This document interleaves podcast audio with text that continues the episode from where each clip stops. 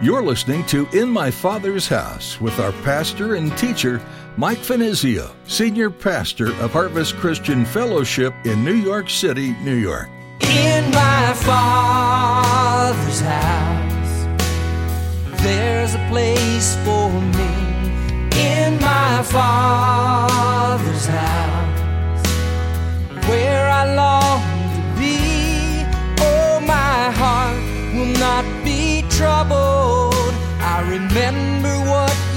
said. You'll return that I might live in my Father's house. I know your works, your labor, your patience, and that you cannot bear those who are evil. And you have tested those who say they are apostles and are not, and have found them liars. And you have persevered, and have patience, and have labored for my name's sake, and have not become weary. I mean, think about this. What a great testimony.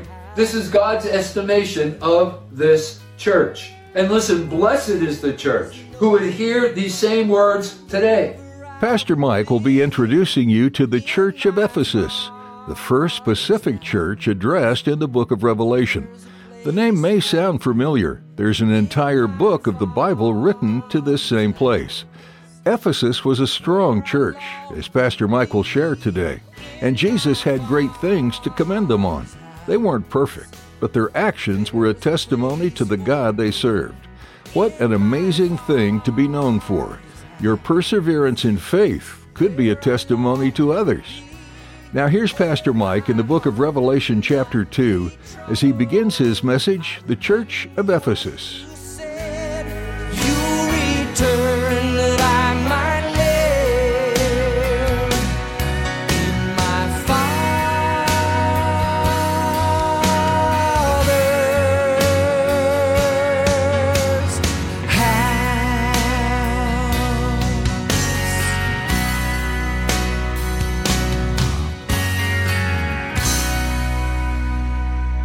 This text is found in Revelation chapter 2, verses 1 through 7, and the title of this message is The Church at Ephesus. Okay, so let me set this up for you.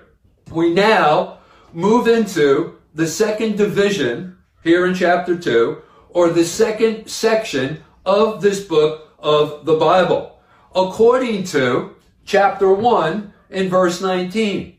In fact, let's go there. And that verse there in chapter 1 and verse 19 provides for us an outline of this entire book.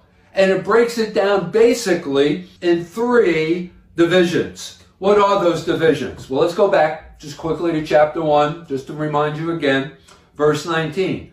Write the things which you have seen. That's the first division referring to all of what is recorded for us in chapter 1 of the book of Revelation. That would include the vision that was given to John. Then, secondly, notice also in verse 19 the things which are, uh, referring to what we're going to begin as we move into chapter 2, that would relate to that portion or the division of church history that is the church age, chapters 2 and 3. And then, notice, let's go back to verse 19, and then the things which will take place after, and then that would begin in chapter 4 and would run all the way through to the last chapter of this book of the uh, Bible, which is recorded for us there in chapter 22. So there you have the breakdown.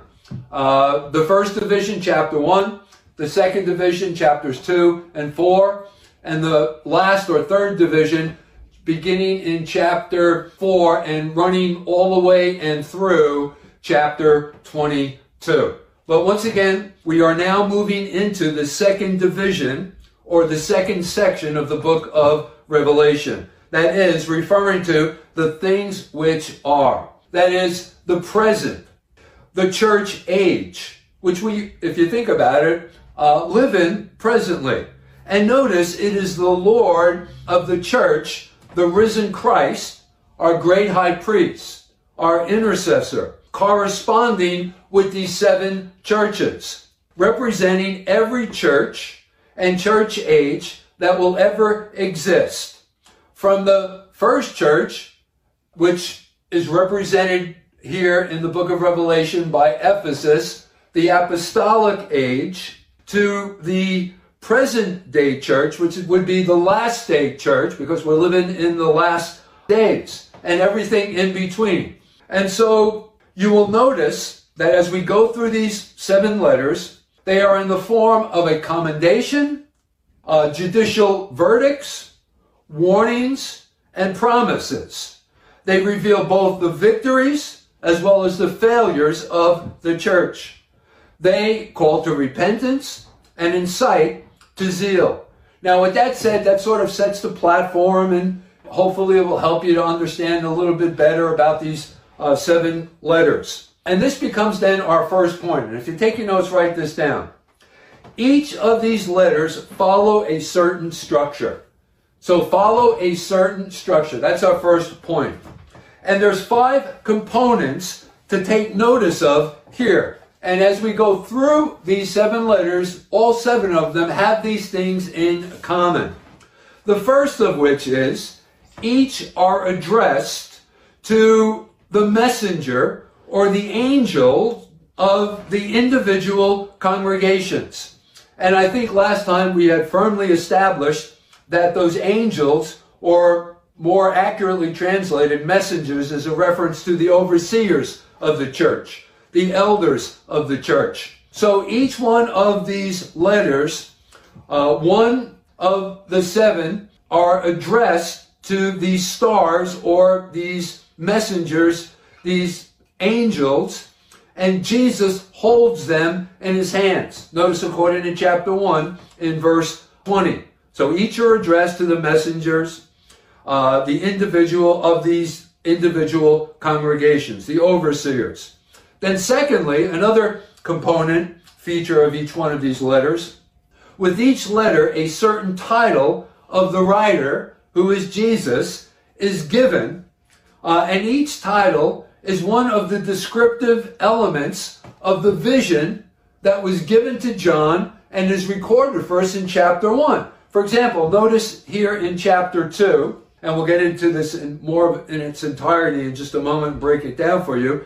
But notice, just to make the point, in chapter 2, in verse 1, the latter part of verse 1, this is the way that Jesus appears or presents himself to the church at Ephesus. He says, These things saith he who holds the seven stars, the overseers, the elders, in his right hand, who walks in the midst of the seven golden lampstands. And so that description of Jesus here in chapter 2 corresponds with the description of him that is recorded for us in chapter 1, both in verse 13 and also again in verse 16 of chapter 1.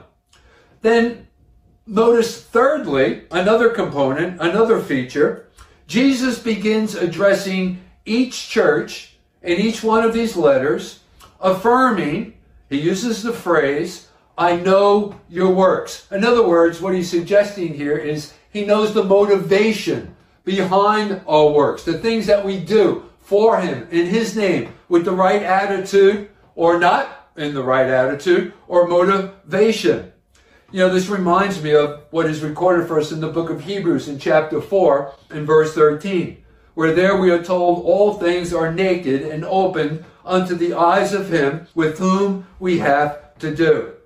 So that's the third component or feature of these letters. And then fourthly, we have what I would refer to as the heart of the message or the body, which can be either a joyful word, a praise, or a word of blame, or in some cases, a combination of both. And then lastly, the last feature, the last component of all of these seven letters, the message is closed with an allusion to Christ's coming again. And we'll see that as we move through this book, where the second coming of Christ is uh, depicted for us as he comes back together again with his church to establish his kingdom upon the earth. So the messages, all of them close with an allusion to his coming again. then a final admonition is given, and then a promise to those who are overcomers. For example, here in the letter that was addressed to the church at Ephesus, notice in the latter part of verse 7, and again we'll break this down for you in just a moment.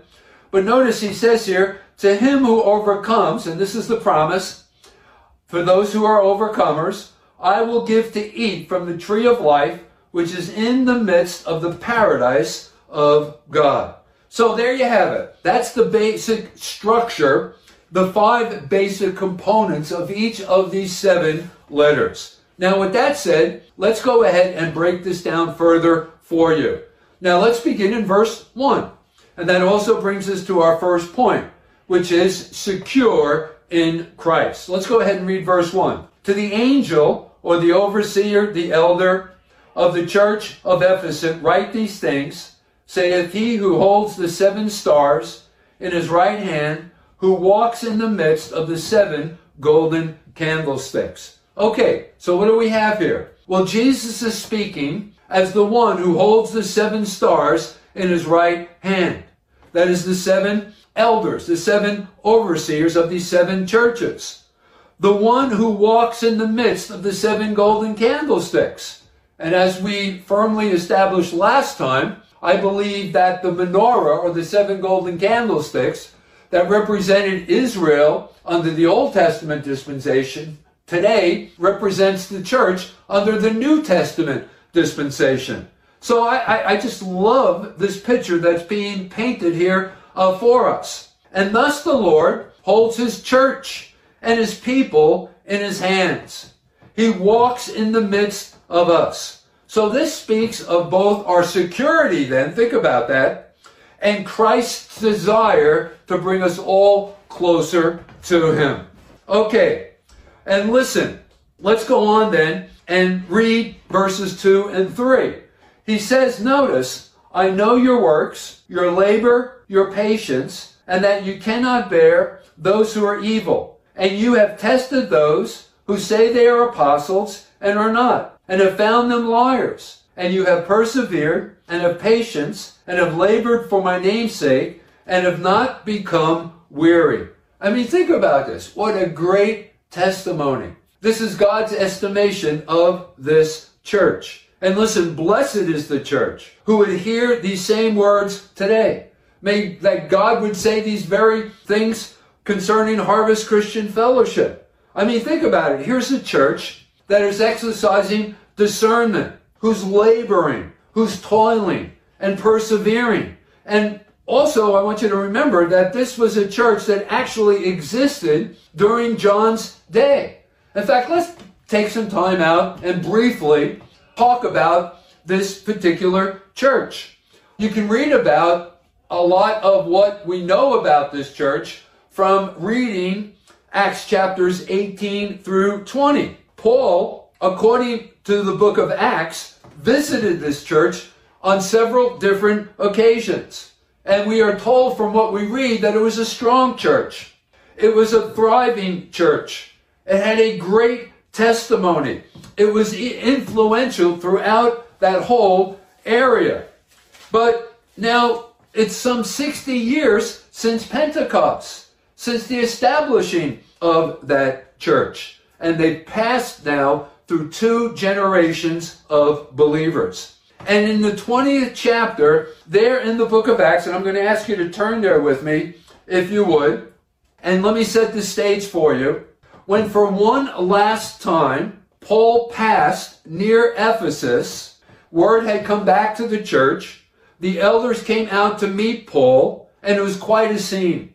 It was really what you would genuinely call us uh, uh, call a love fest. There was weeping, there was rejoicing, and during which time, where Paul met with the elders, he prophesied about things that would soon come to pass within that particular church.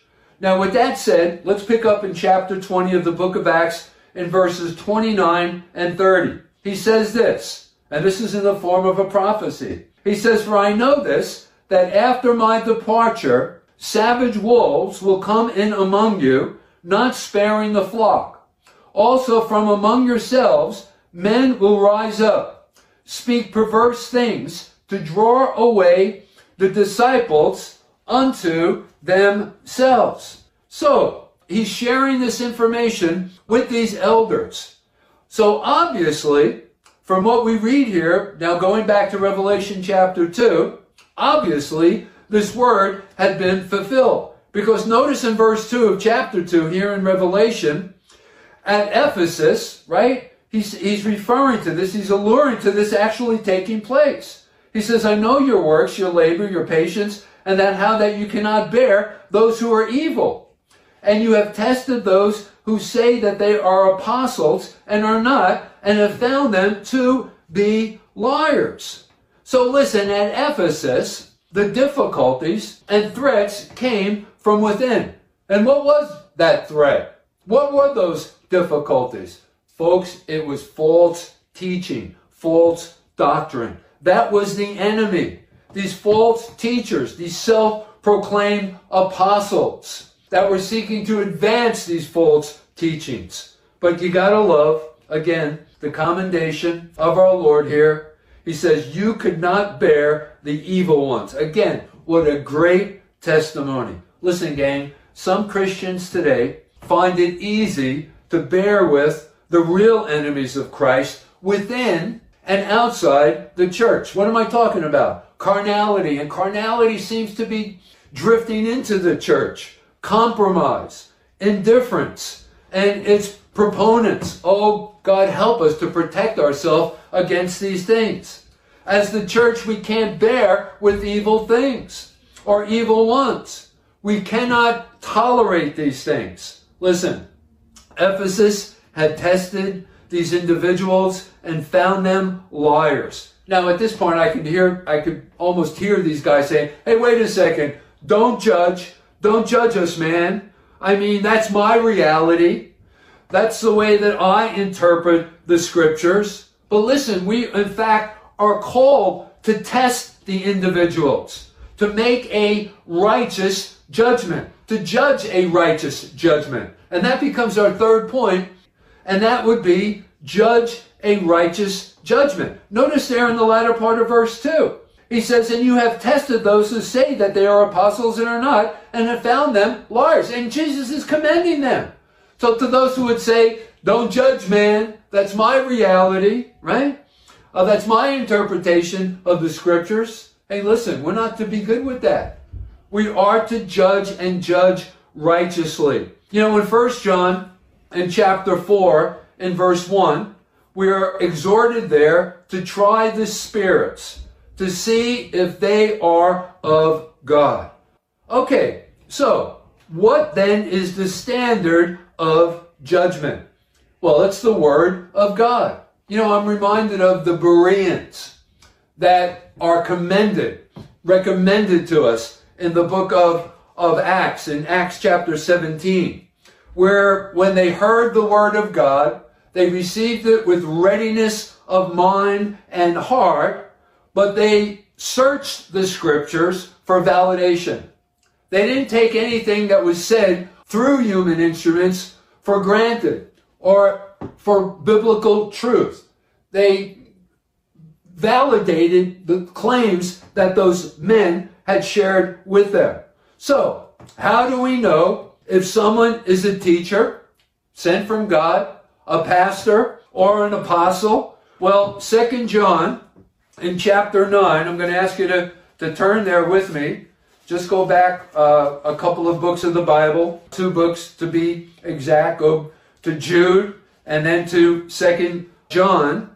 And in Second John, it's only one chapter, in verses 9 and 10, we are given some information on how we know if someone is a teacher or a pastor, a minister sent from God.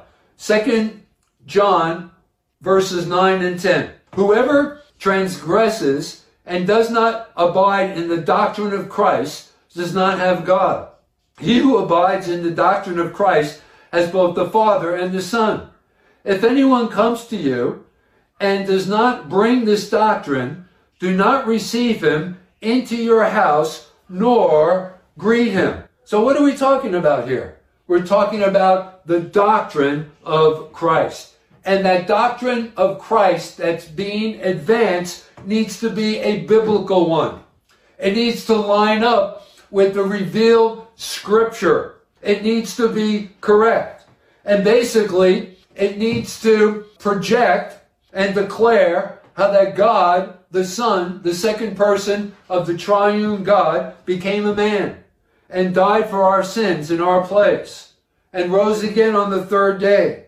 And through faith in him alone, we secure our salvation. Hey, listen, that's the gospel in a nutshell. Well, anyway, notice, let's go back to our text. Jesus commends the Ephesians for their strict stand on apostleship and discernment. Yet, in spite of these good things, there was something missing.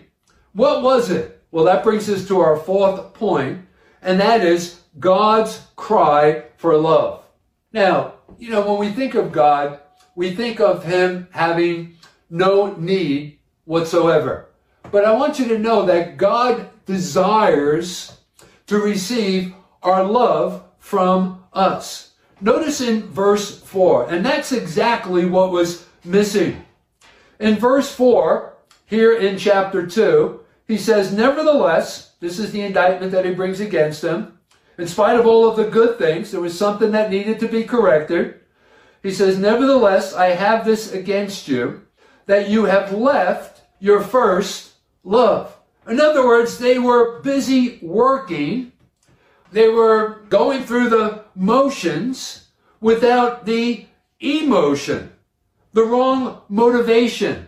And listen, you know, God is looking to draw out from his people their love. In the book of Jeremiah, for example, as a cross reference here, if you just quickly turn with me to chapter 2 and verses 1 through 5. Jeremiah chapter 2, verses 1 through 5. This uh, follows along the same idea how that God is seeking out love from his people. In Jeremiah chapter 2 and verse 1. Moreover, the word of the Lord came to me, saying, Go and cry in the hearing of Jerusalem, saying, Thus saith the Lord, I remember you, the kindness of your youth, the love of your betrothal, when you went after me in the wilderness, in a land not sown. Israel was holiness to the Lord, the first fruits of his increase. All that devour him will offend. Disaster will come upon them, saith the Lord. Hear the word of the Lord, O house of Jacob, and all the families of the house of Israel. Thus saith the Lord, What justice have your fathers found in me, that they have gone far from me, have followed idols, and have become idolaters. So that was the very thing that was missing their love, the right motivation. My Father's house, there's a place for me. In my Father's house, where I long. Oh, That's all we have time for on this edition of In My Father's House. Did you know that you can listen to Pastor Mike's teachings on your favorite podcast app? Just search for In My Father's House with Mike Finizio and be sure to subscribe. And let us know you're a listener in the comments. We'd love for you to join us for worship this Sunday at Harvest Christian Fellowship, too. Check harvestnyc.org for service times. You can reserve your seat by clicking on Contact and then the Register link. We're located in Midtown Manhattan, and there's easy access from Port Authority on 42nd and Penn Station on 34th. If you're not in the area, or if you're unable to attend in person, we'd still like to have you be a part of our time studying God's Word. We're live streaming our services each week, and you can connect on our website. Again, that's harvestnyc.org. If you'd like to catch previous Sunday messages, click on the Resources tab. You can also watch services through our Vimeo link or connect with us on Facebook and Instagram. Links to all of these are available at our website. One more time, that's harvestnyc.org. As we wrap up our time with you today, we'd like to ask you to join us in praying for all those listening to Pastor Mike's teachings. Please pray for open hearts and open ears to hear and accept truth. Thanks for praying, and thanks for joining us today.